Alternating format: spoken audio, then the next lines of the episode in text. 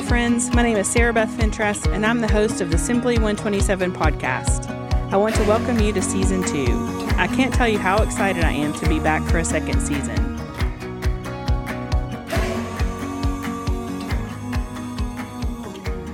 Season 1 was 20 episodes of hearing from all kinds of folks who are living out James 127 in their daily lives. We heard from a number of you throughout the season, letting us know that you were inspired by hearing these stories of real people on their justice journey. Season 1, in many ways, was a great survey of all of the myriad of ways God is using people with a diversity of gifts and backgrounds to care for the vulnerable. In Season 2, we'll be taking a closer look at how the gospel is central to the work of caring for the vulnerable. It's so easy to get overwhelmed when you realize how great the needs are. It's easy to get fatigued when we feel like there's no way we could possibly do all that needs to be done. But one of the things that sets kingdom work apart from mere humanitarian efforts is that we have the gospel as our motivation and our strength to persevere. We love because we have been loved. We care because we've been cared for. We serve because we've been served. In the gospel, we find the freedom from feeling we need to do it all, know it all, or accomplish it all. Jesus has done everything that needed to be done once and for all. So we're free now to serve the King out of gratitude and in faith. There's a wonderful, glorious freedom in that. So we decided to center this season on exploring that beautiful truth. We have some really neat guests and wonderful conversations lined up for this season, all circling around exploring the gospel at the very center of the work of caring for the vulnerable.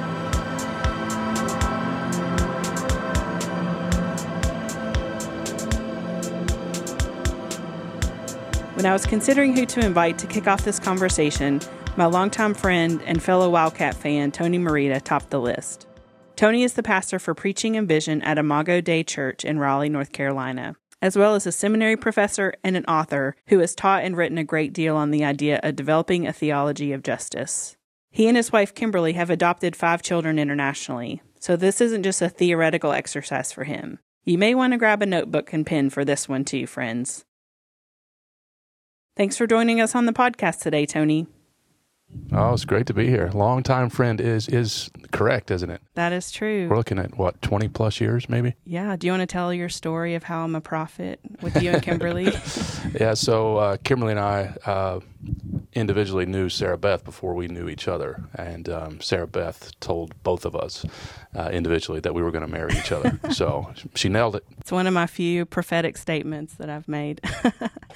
Um, well, during this season, we're going to try to focus on this wide angle lens of why Christians should care for the vulnerable um, and how does the truth of the gospel motivate us to do that. So we thought, what a better way to kick that off than you.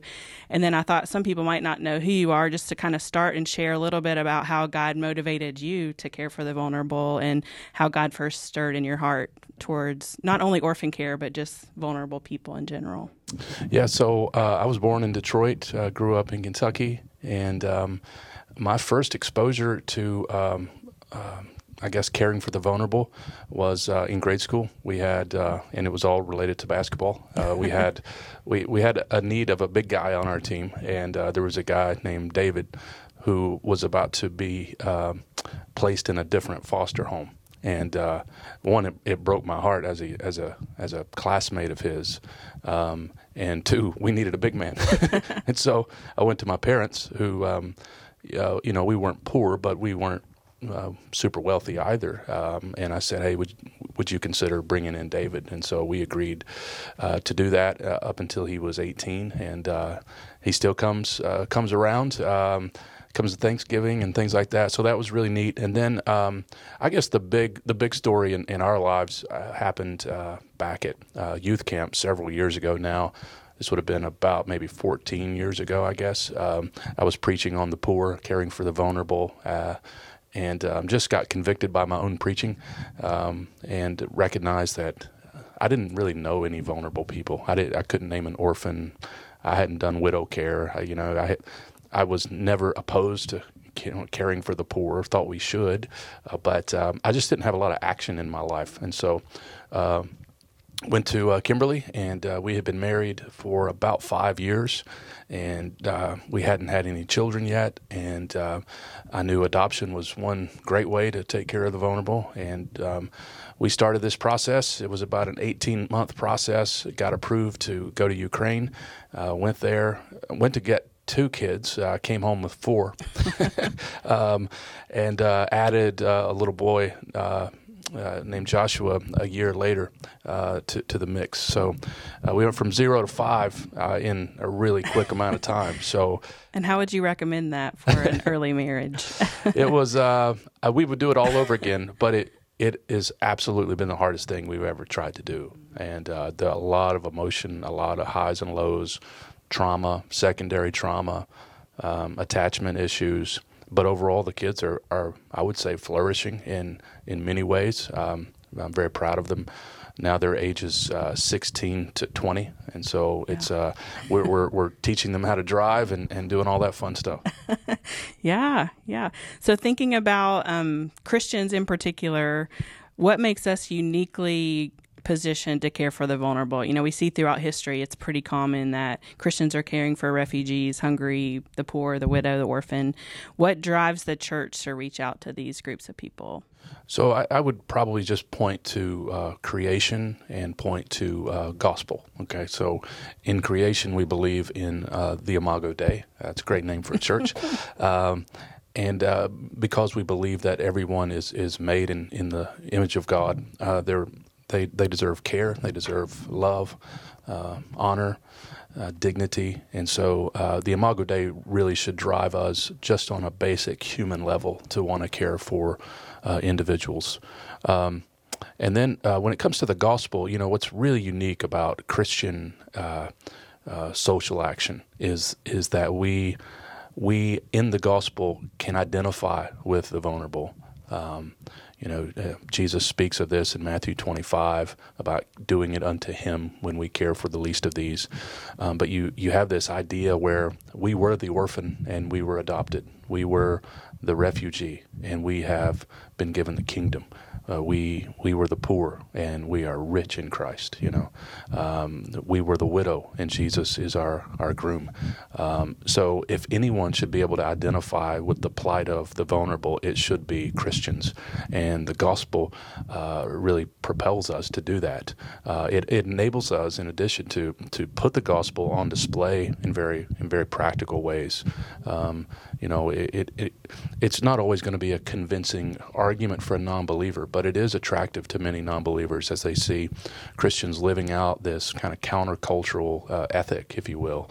Uh, and I think it's important to just keep coming back to these theological motivations of, of the Imago Dei and, and the good news of the gospel because uh, we're not driven by political uh, partisanship. You know, we're not driven by guilt. You know, there are many reasons one might get involved in in caring for the vulnerable, but we're we're driven by the gospel, and we're also as gospel people, uh, people of hope, and um, we have new creation promised to us, and and so we serve at a great sense of, uh, power because we've been given the Holy Spirit uh, with uh, a great uh, model in the Lord Jesus who who identified with the plight of the weak.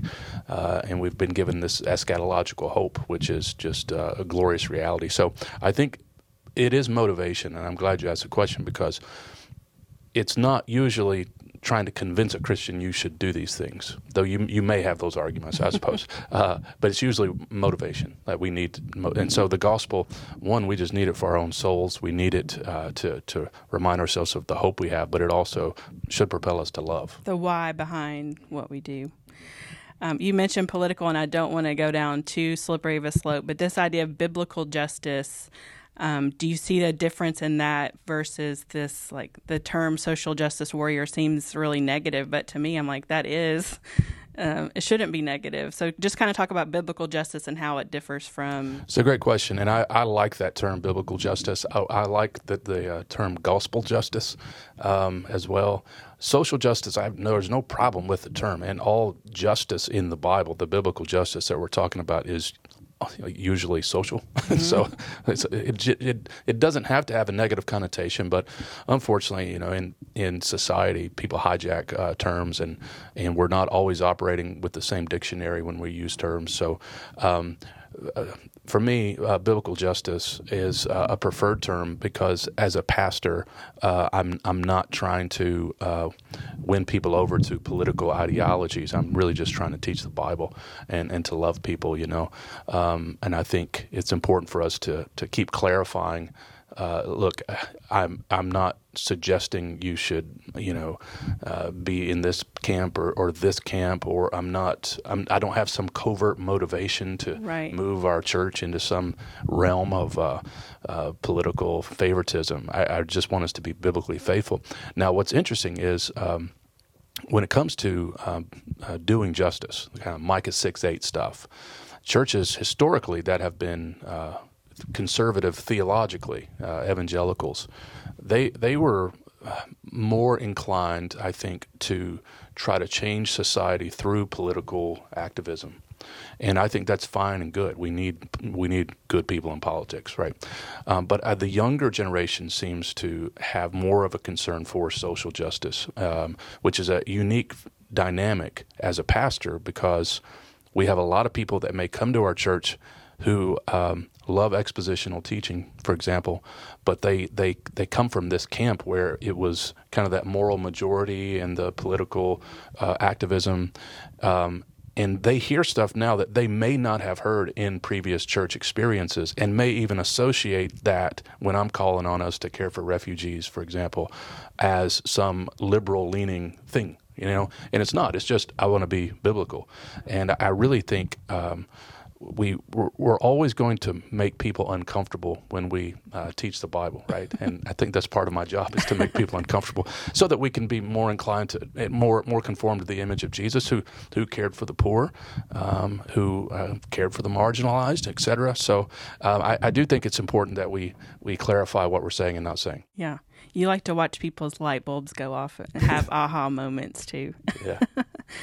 um, so just this fundamental question of can we achieve true biblical justice without Christ? And again, just bringing it back to the gospel, how do we differentiate between good work and gospel work? And why are the gospel and caring for vulnerable people so intertwined? You've talked mm. about it a little bit. But. Yeah, yeah. You know, one, one way to think about justice, I think, is um, is simply love your neighbor. Um, it's as some have said through the years, like j- justice. The way we're talking about justice is is love going public right? It's it's it's tied to love, and the Bible assumes that we love ourselves, right? Love your neighbor as you love yourself. um, so, what is it that I want for myself, right? Um, well, I, I want food, I want shelter, I want love, I want relationships, I, I want I need the gospel, I need hope. Uh, really doing justice is trying to love our neighbor as ourselves. The things that I would want for myself, I, I need to want that for other people. And so, and that's one of the reasons why we, we don't have to make this hard, you know, uh, line of do we do proclamation or do care? Mm-hmm. It's like do love. Yes, because love your neighbor as yourself assumes you will do both, right? Um, I don't tell a person, "Oh, because you've got the gospel, you don't need any food.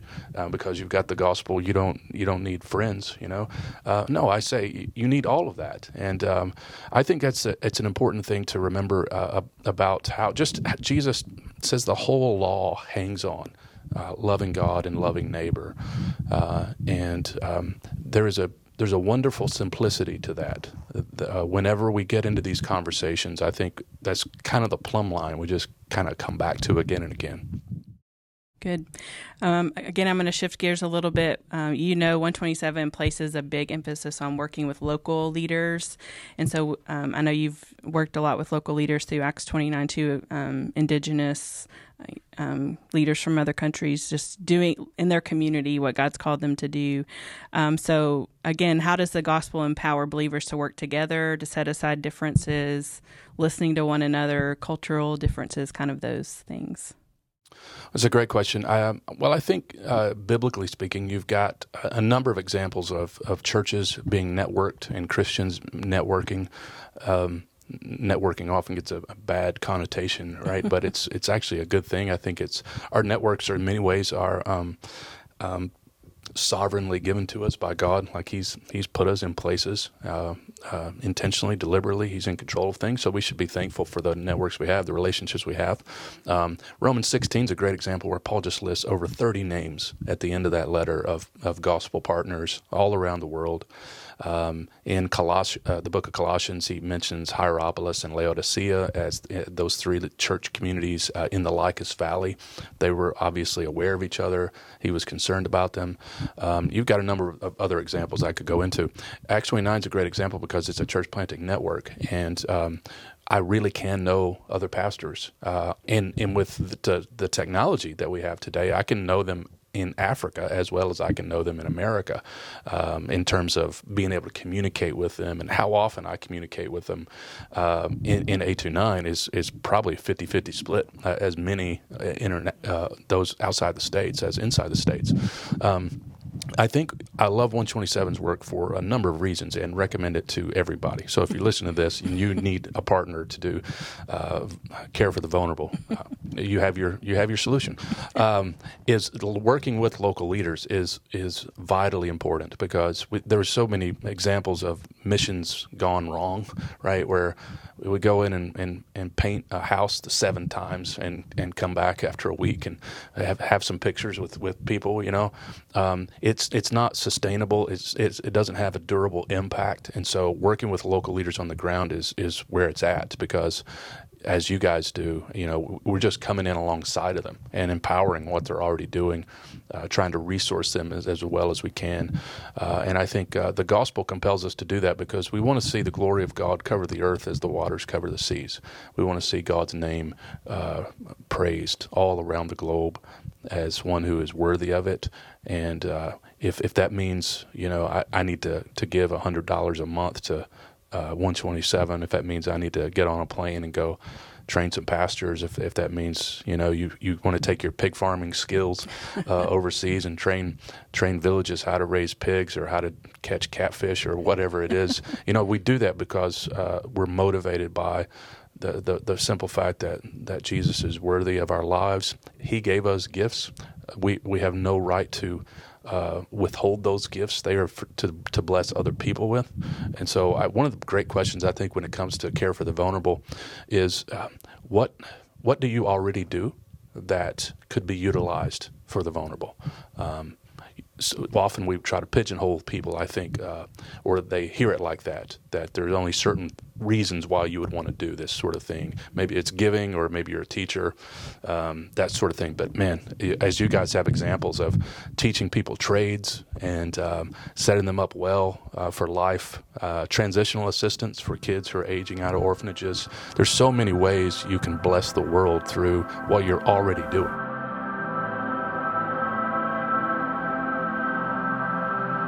Um, you mentioned short term missions maybe having some negative connotations. Um, in some audiences, we call it the white savior. Like we don't just want to come in. So, can you speak a little bit about this balance of you want to teach pastors without coming in as mm-hmm. superior, and how that um, yeah. has affected you personally? Yeah, and I, let me clarify the short term mission real quick. I, I do want to see more people do short term missions uh, around the world.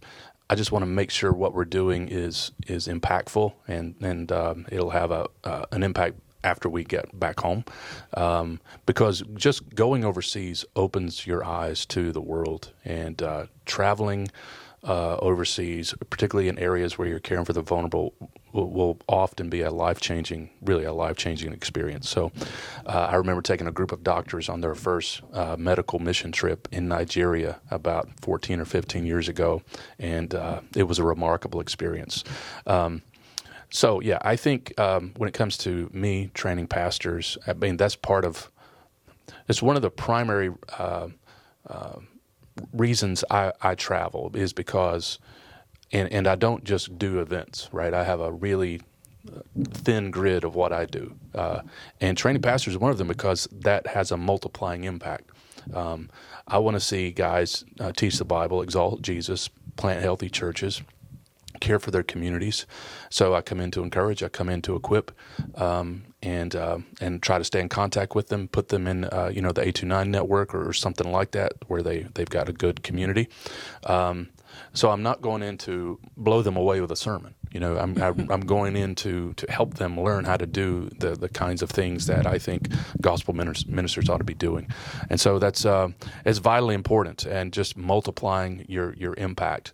Uh, the same, I, I, think you see this pattern, of course, with Paul investing in elders and uh, Timothy, Titus, and so on, and urging Timothy to do to do that as well to take what he had learned and entrust it to faithful men who will teach others also.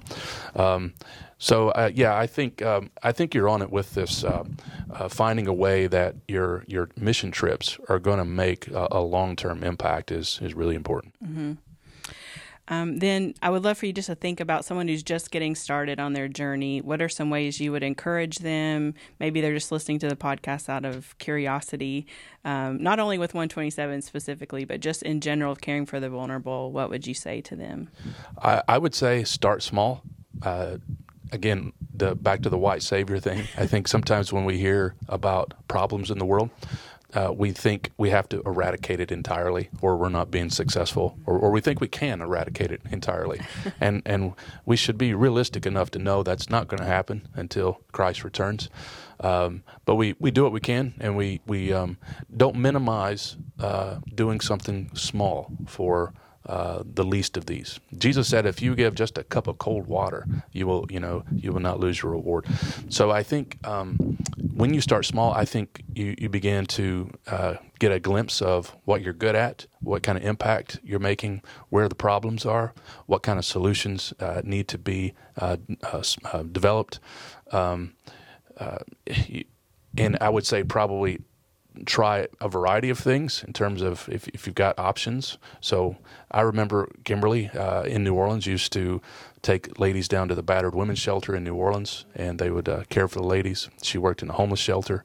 It was not, uh, you know, sensational looking work. It was, yeah, it was just, it was basic love of neighbor mm-hmm. and love for the vulnerable. And that just opened her up to a whole world of, of caring for the vulnerable. That, that led her into working for uh, International Justice Mission and uh, doing a num- number of other uh, um, um, ministries related to care for the vulnerable. Uh, starting really small, I think that's that's uh, um, that's what I would say to the person. So if that's contributing, you know, ten bucks a month, if that's just doing some reading, like you're starting small, might be get educated, and because which is really important, as you know, we can often do this work without a lot of uh, understanding and knowledge, and we can cause problems actually. So, um, getting educated. Um, I would say start with your local church. Uh, what what are they doing? Um, if they're not doing anything, then that's that's a problem. I think uh, that would be maybe a conversation with uh, one of the leaders. Just uh, humbly, graciously. Um, what do you think about us doing X? And often, as a pastor who's busy, I, I, know that pastors often are for those things. They just don't have the bandwidth and energy to to push yeah. it. So you may be the new leader if you go in and just and let talk people about run it. with what they're passionate about. Absolutely. I mean, that's that's the beauty of having you guys here is I can talk about orphan care, and then we've got an outlet for them to do it. You know, and that's just uh, that's a dream. So. Yeah, that's actually, uh, we'll end with this question. Similar to the challenge, just thinking of pastors who maybe are a little leery of working with paraprofessional organizations, um, what would you say um, IDC's experience has been staying in your lane, but also providing other lanes for your members to hop on? Yeah, uh, parachurch often gets a, a bad rap, unfortunately. Uh, I remember Tim Keller one time saying, we the, the church needs these organizations uh, in, in a certain sense, and but the organizations also need the church. And uh, he gave an example of uh, a missionary uh, being on a college campus 40 hours a week, right, versus your college ministry at your church that you know is led by volunteers or whatever. The, the amount of hours that this one missionary on the campus can give to evangelism, for example, versus what your college ministry is going to do. And so but the college ministry needs to, on campus needs to be tied back to the to the church. Mm-hmm. Um, and I, I, think it's the same with, with any ministry that you want to, to see happen. Um, you know, the reason we're part of A29 is I, I want us to plant churches around the world, and I want to work with a good organization. I don't have 40 hours a week to give to that, um, but there are full time staff who do. Um, I want to care for orphans around the world and the vulnerable.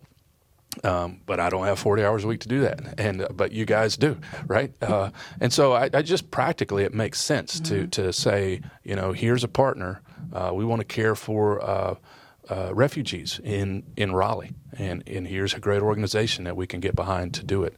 Uh, so I would I would encourage pastors. I think the key is the one, it's it's um, the organization is is credible, quality, but it, there's also a relational dynamic that that's really important. The the tighter, the better the relationship. I think the the better the partnership is just going to be on a relational level. So um, those are you, you, know you need to line up theologically at least to a certain degree on on these things.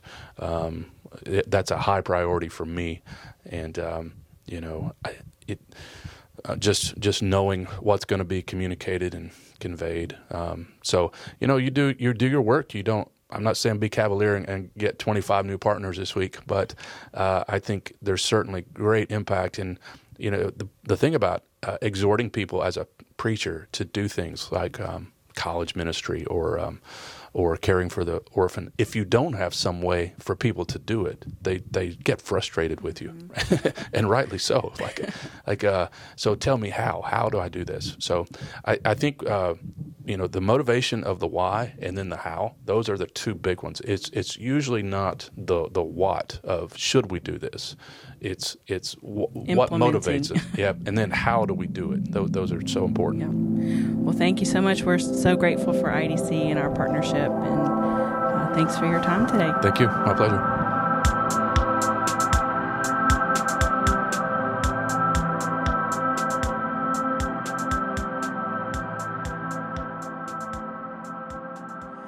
Hope you guys enjoyed this conversation between Tony and I. Thanks for listening. As always, we'd love to hear from you if you have any suggestions for future episodes, especially for season two as we explore gospel centrality as it relates to caring for the vulnerable. Let us know if you have any other questions too. We'll be releasing new episodes every other week between now and the fall of 2021, with a few breaks in the spring and summer. We are excited to see what God has in store for this season.